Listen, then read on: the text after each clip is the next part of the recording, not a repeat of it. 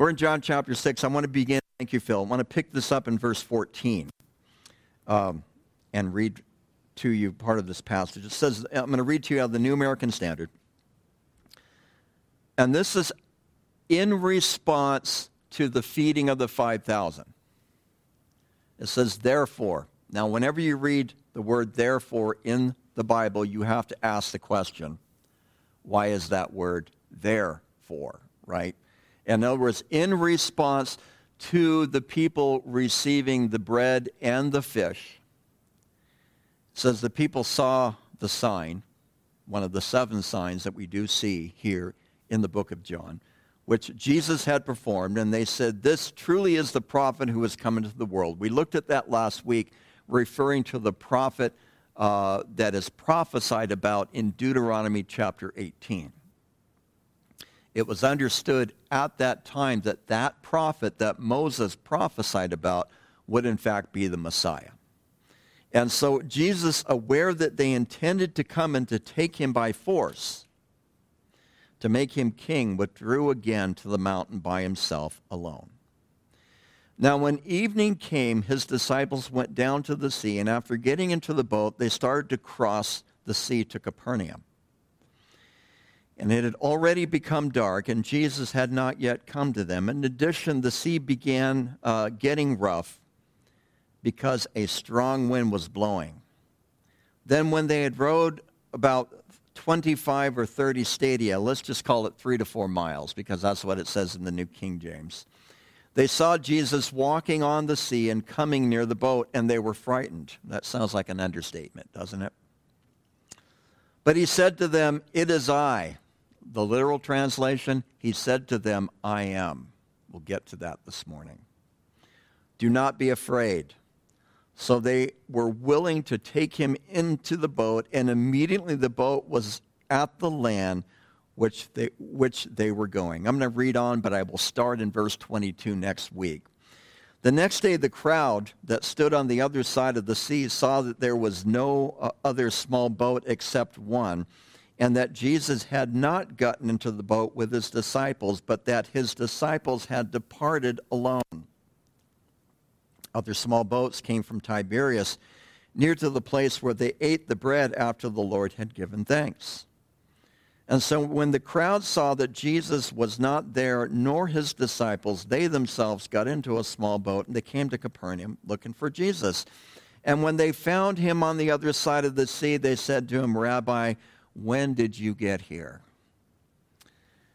And Jesus will respond. Again, we will look at that next week. But Father, we pray that you would speak to our hearts this morning concerning this passage.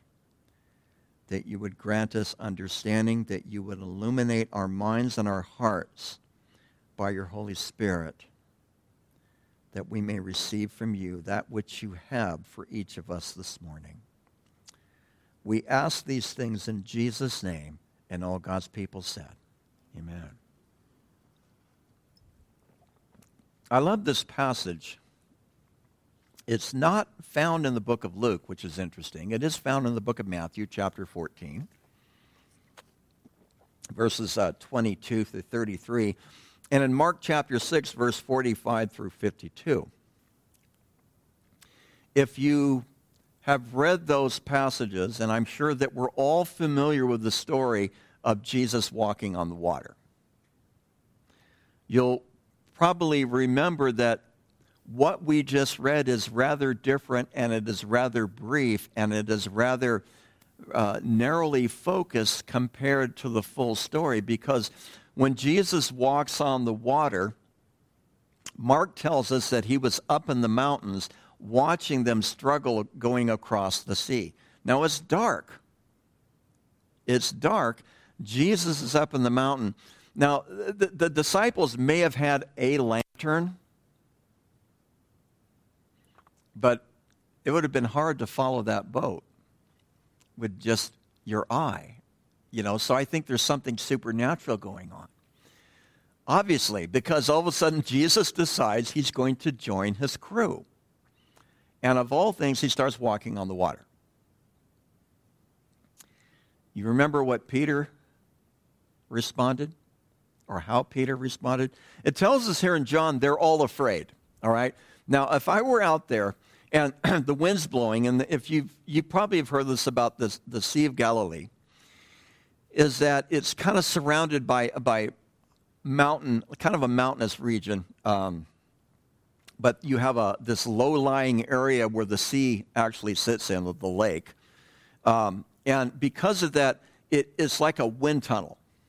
It, it, draws all kinds of wind in there. And so uh, you have this uh, uh, geographic location where all of a sudden it'll be calm one moment, and all of a sudden the wind comes up and the seas get very rough. And Mark even talks about how they were straining at the oars.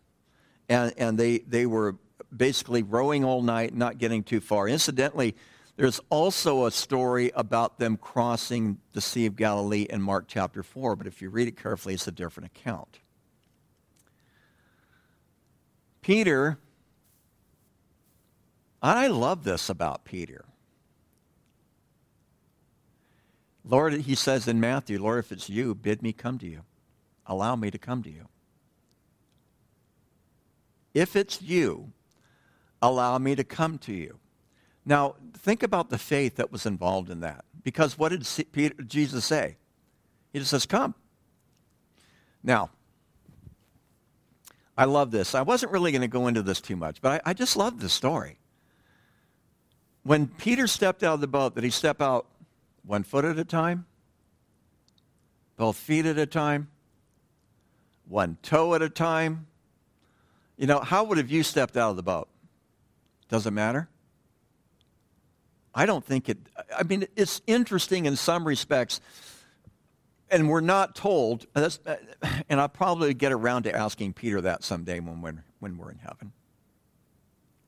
Fact is, he got out of the boat. Matthew tells us that he looks around, he starts looking at the wind and hearing the wind and seeing the waves and all of that. And um, he becomes fearful and he starts to sink, right? What does he do? I will, we just sang it. I will call upon your, it was by design, by I will call upon your name. And he called upon the name of the Lord, and the Lord saved him and lifted him up. And the two of them walked back to the boat. And once they got in the boat, they immediately were on the other side. And the wind calmed, by the way. Why didn't John include that? Why didn't John tell that story that way? Now, I believe that John was written last. Mark was probably written first. But John, you have to remember, he tells a story in such a way using the actual events that actually happened. These are true stories, right? They're not make believe. He's using these actual events that actually happened as symbols and metaphors to teach us something even greater. And he does not intend to teach us like a 21st century textbook. Because one of the first things he's, he's, that we read here is that evening came. Some of the translations, it, it, it says evening came. Some of the translations says it's darkness. Darkness, whenever John talks about darkness, uh, he, he's not only just talking about the setting of the event that is happening, but he's speaking theologically as well. That all of a sudden, the disciples are sent across the, the lake in darkness. Now, you have to wonder what they were thinking. At least I do. Aside from Peter, one foot, two feet, one toe, three, you know, you have to wonder what they were thinking as they were crossing the sea. First of all, Jesus says, go to the other side. Essentially, I'll meet you there. He probably said more than that, but anyway, I'm being brief here. because the crowd was attempting to force Jesus to make him king. Isn't that what part of the Old Testament prophesied about regarding the Messiah? Yes, it was.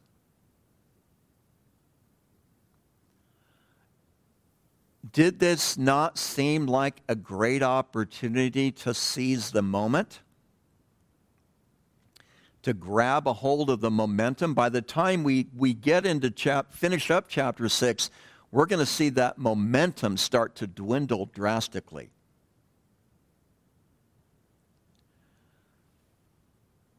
But wouldn't it have been an opportune time for the Messiah to receive his kingship? Were the disciples wondering about that as they rowed across the sea? Were they talking amongst themselves about where is Jesus at with this? And by the way, why is he not in the boat with us? Remember the last time we crossed the sea and he was asleep in the back of the boat and, and, and we thought we were going to perish? Mark 4. And so, what you have going on here is that these disciples of his are in a bit of darkness because their understanding of what Jesus is doing is not fully illuminated.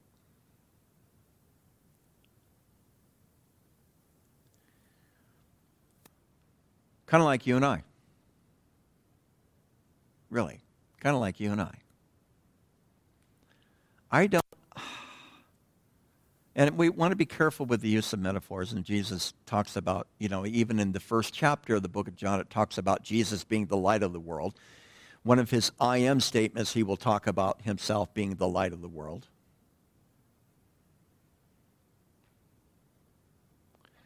And sometimes I wish he would turn up the light a little bit, don't you?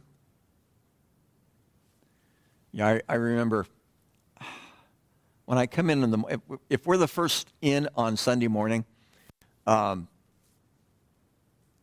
a lot of times I won't even bother to turn the lights on, at least because I, I can see okay. I can see well. I kind of like it nice and quiet and dim for a while. And we do, you know, we want to turn lights on before everybody gets here, of course. And one guy used to come in. It was like he would. It was almost like it was just a disruption. He, he doesn't go any so I can share this. But it was like almost like a disruption of my, my peaceful moment before the, the calm before the storm. You know, he'd walk in and start flipping on lights. You know, why is all the lights off? I'm like, why don't you leave me alone? But anyway, uh, you know, but, but, but I think we, we dwell in, in, in a place where we are only partially illumined in understanding the will of God. And I, I think if we truly understood the will of God for our lives and understood the direction that we are going in and what it is that God is attempting to do in all assets and aspects and all facets of our life, we'd probably mess it up. Because that's just how we are. Because we want to, a lot of us want to help. Let's help God as if he needs it. Now, we, uh, do we participate? Do, yes, we do. We do participate. Uh, uh, do you have to find, do you have to find and establish that fine line on your own? Yes, you do. Because it's different for all of us, is it not? But they're in a place of trying to wrestle through these things. And it, it tells us that all of a sudden, Jesus comes to them. And he's walking on the water. It says that it, uh, they got into a boat. They started to cross the Sea of Capernaum. It got dark. It became dark, it tells us in verse 17. Jesus had not yet come to them. In addition, the sea began getting rough, and because a strong wind was blowing. It's less than desirable conditions. Kind of like when you fly in turbulence and you're convinced the plane is going to fall apart. And I remember one time we took a trip, and it was like we bounced the entire time on the way. And it was like, I just, I hated the flight. You know, I don't like to fly anyway, but, you know, I, I remember we flew into a thunderstorm outside of Dallas, or we were in over Greenwood, Mississippi. And I was convinced, because the plane did this. I watched it twist, right? I'm sitting in the back. They're made to do that, apparently. But I'm thinking, I'm going to die over Greenwood, Mississippi, of all places. Um, and they're on a boat, and the boat, the sea was rough. I've been out at outside the San Francisco Gate, uh, deep sea fishing, and that's and when the sea is rough there, that's an interesting trip. Um, and everybody's getting seasick, and I'm just eating Dramamine, like they're Skittles, you know. But I stayed, I didn't get sick because of it. But they don't have a big engine pushing that boat across the water. They are, they're based on, they're operating on the oars. They're rowing the boat across the sea. And so the going is tough. The going is difficult. The going is dark. There's a lack of understanding, and they are being brought. The other gospel accounts essentially affirm this. They're being brought to the point of exhaustion. Rowing and not really getting very far. And all of a sudden, they're, they're out there rowing away, and all of a sudden there's this figure. And it's heading toward them. And I imagine the first person who saw it, they thought, oh, I'm seeing things. I'm just tired, right? They probably went through all the 12 baskets of the bread that they had gathered, you know, after the feeding of the 5,000. And they all begin to get afraid. Now, isn't that ironic that they see Jesus? They don't know it's him yet, but they see him coming near the boat and they're afraid.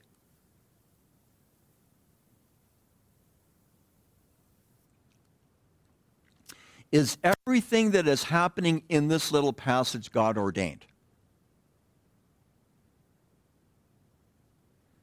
And they're afraid over something that is God ordained. Do you, do you understand? You know, when you think about how patient God must be with each and every one of us, and how long suffering? Because he is so incredibly loving. And they're afraid and they're free, they're starting to freak out. And he says to them, It is I, do not be afraid.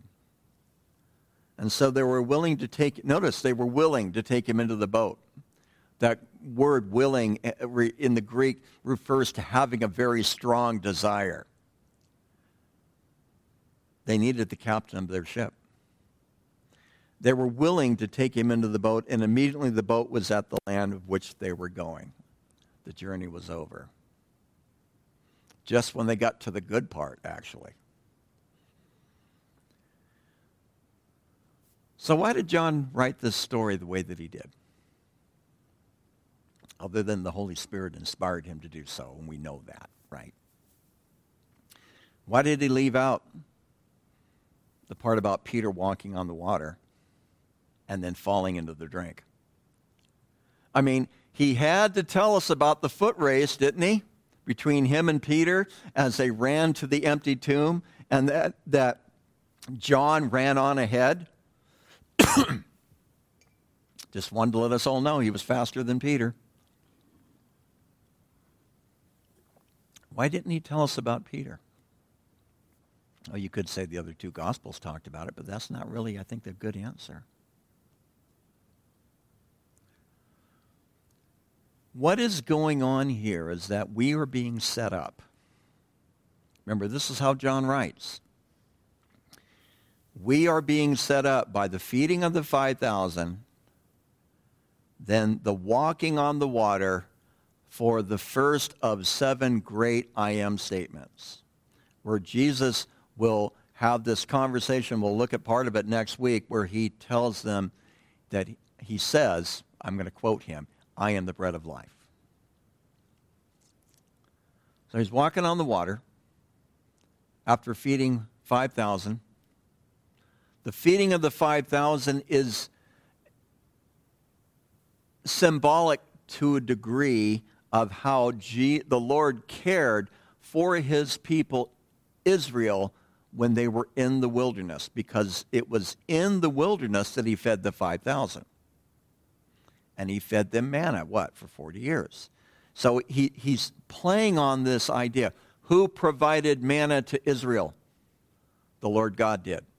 Yahweh did. Jesus is doing the very same act that Yahweh did in the wilderness because, in fact, he is Yahweh as well. He's affirming his deity in his acts. And then he walks on the water. Now, how many people here have ever walked on water? How many people think they can? All right, never, never mind. Anyway. Do you realize that that is also a symbolic expression for them to think back toward the Exodus? Particularly in the crossing of the Red Sea. Now, the Red Sea was parted, okay? I understand that. But it was still a crossing of the sea. In this case, Jesus went up that. And he just walks across the surface going, uh, uh, could you imagine what that must have looked like? I hope they have that on video you know, going up and over the waves and, and, and just, just walking on the water very calmly and probably very quickly.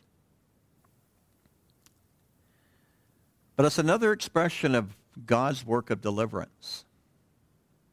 Who parted the Red Sea? Yahweh. Yahweh, by his power, working through his servant Moses. So uh, Jesus here is setting us up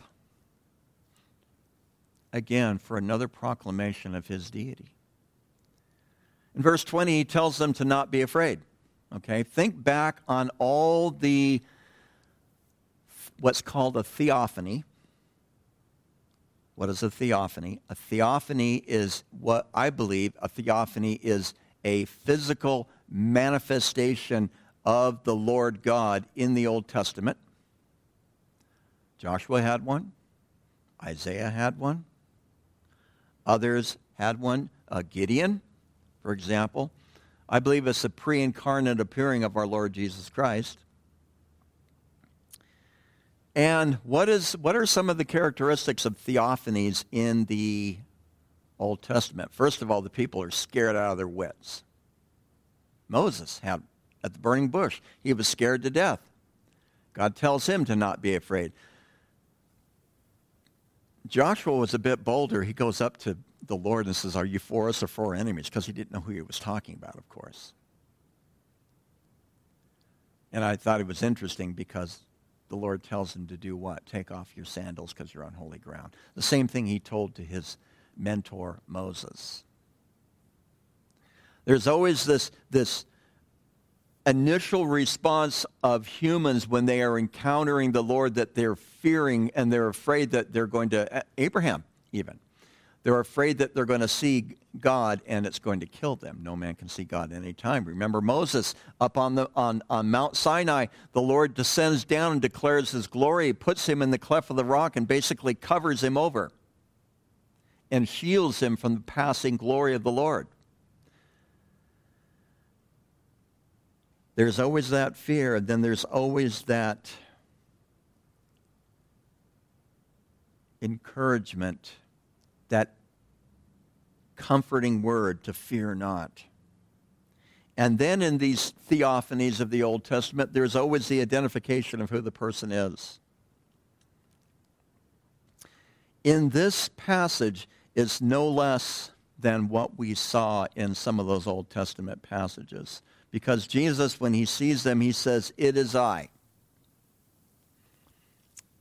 Now, I went and looked it up in Mark. I looked it up in Matthew. Same word in the English. I looked it up in the Greek. It is I is probably not the best translation of what was written in the Greek. The actual words in the Greek are the Greek words ego, E-G-O, eimi, E M, sorry, E I M I, I believe. I see my notes. I got to do is look. Uh, E-I-M-I, yes. Okay. The literal translation, and it's hard to translate those two Greek words from Greek into English, are the words, I am. So, literally, what Jesus is saying to them in verse 20, he says, I am, do not be afraid. That's what he is literally saying. Now, for example, because he's on the front row, I'd rather pick on you than my wife. Yes. I would say, Are you Phil Yates? And you, no. I am. Okay, you could say, I am. Are you Phil Yates? And you would say, I am. Okay. Now that would be a proper response now. It would actually be a proper response then, affirming the identity. Now, there are some who believe, and, and, and, it's a mixed bag when you start dealing with, with some Jewish thinking in um, first century or even before the first century, uh, where the Jews would not say I am without saying I am Phil Yates, right? uh, because they did not want to use the phrase I am. Why is that phrase so important? Let's turn to Exodus 3 really quick. I'll go with this guy. It's the story of the burning bush that I, I, I referred to briefly earlier. And I've show, I believe I've showed this to you guys before, but I, I think it's good just to go back and look at it again. Moses is out there taking care of his father-in-law's sheep. Verse 1, it says he's tending the flock of Jethro, his father-in-law, the priest of Midian. Okay? Um, and it says, And the angel of the Lord appeared to him in a flame of fire from the midst of a bush. And he looked, and behold, the bush was burning with fire, but the bush was not consumed. Now, that would be worth a side trip. I guess anything in the desert is worth a side trip right? So Moses said, I will now turn aside and see this great sight. Why does the bush not burn? And so when the Lord, notice that's capital L, capital O, capital R, capital D, you could translate it. So when Yahweh saw that he came to turn aside and look, God called to him in the midst of the books and said, Moses, Moses. And he said, Here I am. Then he said, Do not uh, draw near this place. Take off your sandals, for the place on which you stand is holy ground. Moreover, he said, I am the God of your father, God of Abraham, God of Isaac, God of Jacob. And Moses hid his face, for he was afraid to look upon God. So in verse 6, who, who is this voice identifying himself as? Yahweh, the God of Abraham, Isaac, and Jacob. He's identifying himself as Yahweh. And then it says, And the Lord said, I have surely seen the oppression of my people who are in Egypt and heard their cry because of their taskmasters, and I know their sorrows. All right? So he, he's, he's getting ready to commission him to go and do the work of delivering. Uh, and so he says, verse 10 Come now, therefore, and I will send you to Pharaoh that you may bring my people and uh, the children of Israel out of Egypt. And then Moses says to God, Who am I that I should go to Pharaoh? that I should bring out the children of Israel, uh, of Israel out of Egypt. And he said, I will certainly be with you. And this is the sign that, you, uh, that I have sent you, that when I brought the people out of Egypt, you shall serve God on this mountain. And then Moses said to God, Indeed, when I come to the children of Israel and I say to them, The God of your fathers have sent me to you, and they say to me, What is his name? What shall I say to them? And God said to Moses, I am who I am.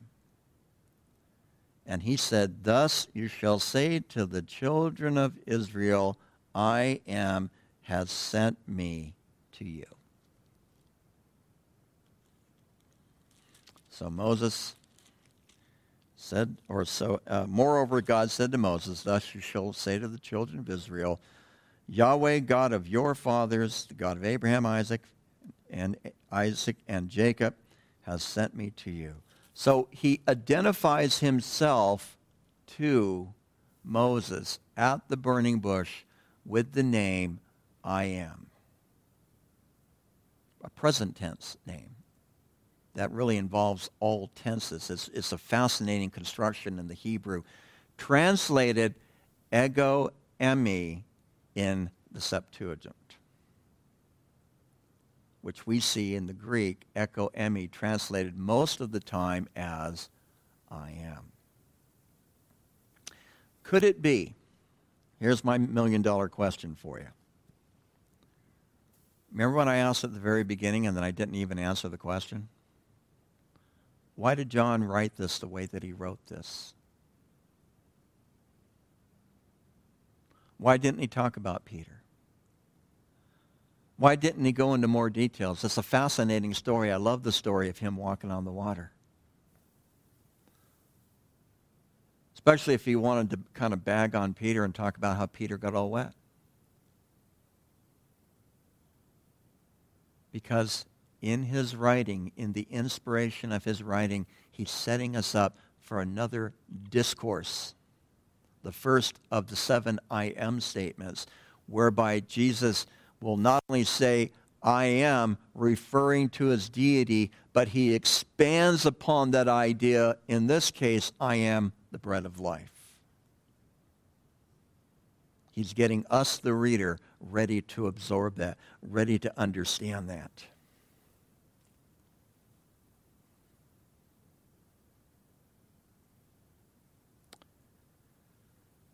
So here we have Jesus walking on the water.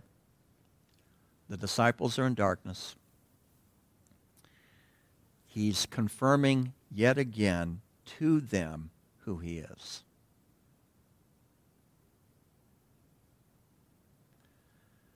Again, they were probably wondering why he didn't jump on the opportunity to become king. But then what he is doing here is he is revealing something greater than their earthly expectations. They wanted a king, and yes, in fact, he will be the king, and in fact is the king but one day the kingdom of God will be here in its fullness. But it's on his timing, based on his plans, based on his purposes that he will fulfill. He's revealing something than their greater earthly expectations. And that's how I think I think at times I think at times that we, we set the bar too low for God.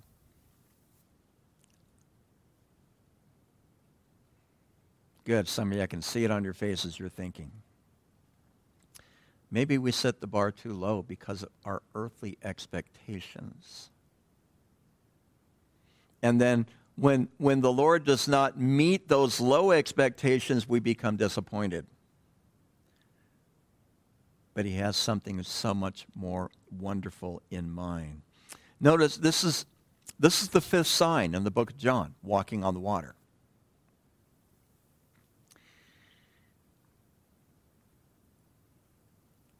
I'll answer this in go and read, I want to encourage you to read the rest of this chapter this week.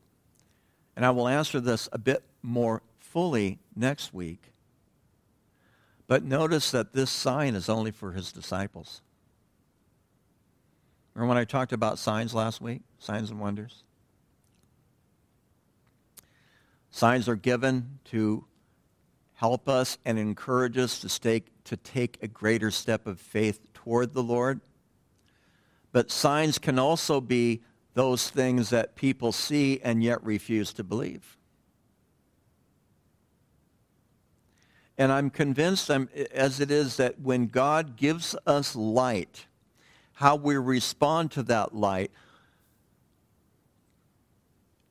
eventually determines how much light God continues to give us.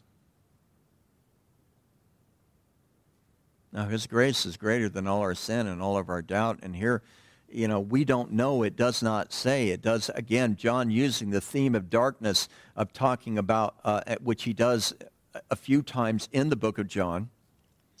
He specifically mentions that when Judas leaves the upper room to go um, betray him, he talks about Judas going out into darkness. But sometimes the signs are given for those who have already believed to further increase their faith. Paul talks about this in 1 Corinthians where he talks about that he talks about sung, tongues being a sign to those who believe, but also it is a sign to those who do not believe.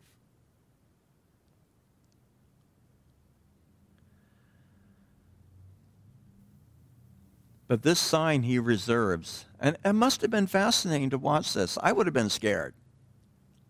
You would have been scared, probably. Well, maybe not. Anyway, I would have been afraid. It's not something that you see every day.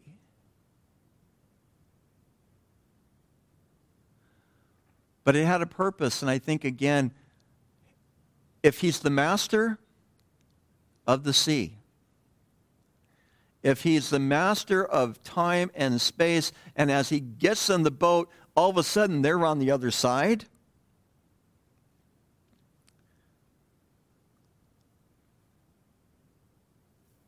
If he has that incredible amount of control, is the moments prior to that walking on the water, while they're rowing across, Are they any less holy? Are they any less ordained? Are, there any, are they any less purposeful in the mind and plan of God? It's like when Philip, earlier in this chapter, when Jesus sought to test Philip. I talked about this, what, two weeks ago? And, and I believe it was God's intention, the Lord's intention, to push Philip a little bit further in his faith.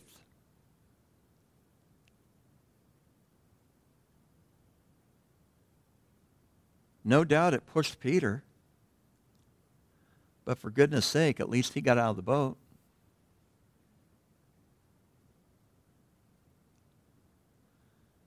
And so if, if, if he is the master of the seas, if he's the master of the elements where he can take five loaves of bread and two fish and feed 5,000 people, is he not the master of every other thing as well?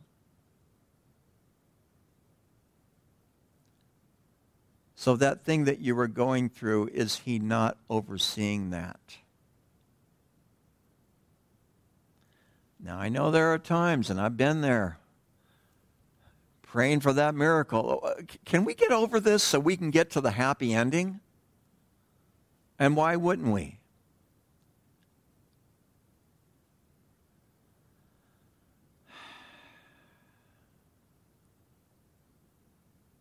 Conversations in the boat prior to them seeing Jesus, what it was they were talking about, of course, we're not told. I'm speculating here. But did not the disciples look back on that time and maybe saw their lack of faith? I'm speculating. You know that. It doesn't say it in the scripture. But I'm sure they weren't just rowing and complain. They were probably complaining and rowing. But, but it might have felt like a letdown. Here you go. You bring us out to the east side. I don't like the east side of the sea anyway. It's filled with a bunch of Gentiles. It's mountainous. It's hot. There's no, there's no uh, Burger Kings. There's no nothing. There's no place to go buy food. You feed us, and then finally we get to go back to Capernaum. They want to make you king. You don't want to do it. What are we doing here?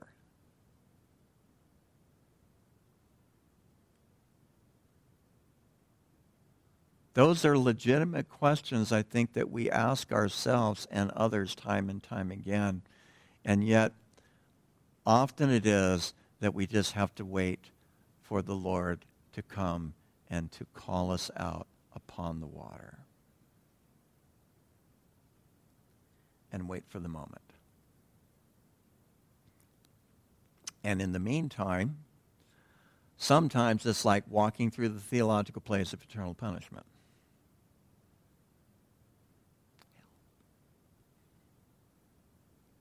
But he comes and meets us on the water. He comes and he brings us to the shore. Jesus, I believe, is even acknowledging the faithfulness that his disciples do have and doing this next sign for them.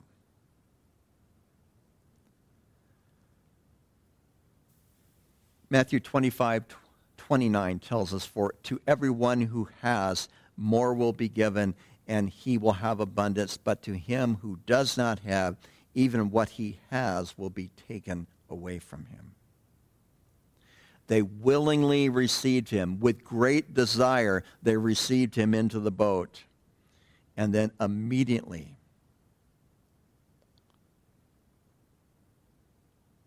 they achieved their goal of getting across the lake.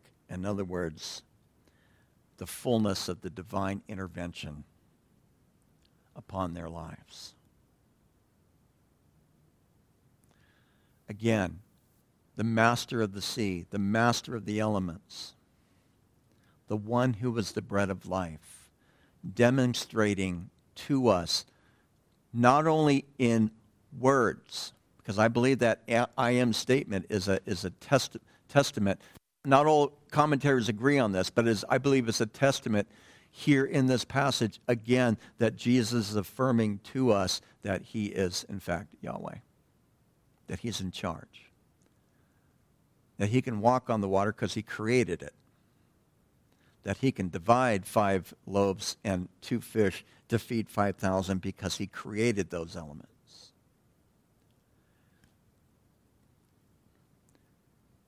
So if you know him and you find yourself in the sea, rowing contrary, as one of the other gospels said, to, to uh, the wind and the waves, knowing that he's still in charge and that he will never leave you, nor will he forsake you. Amen.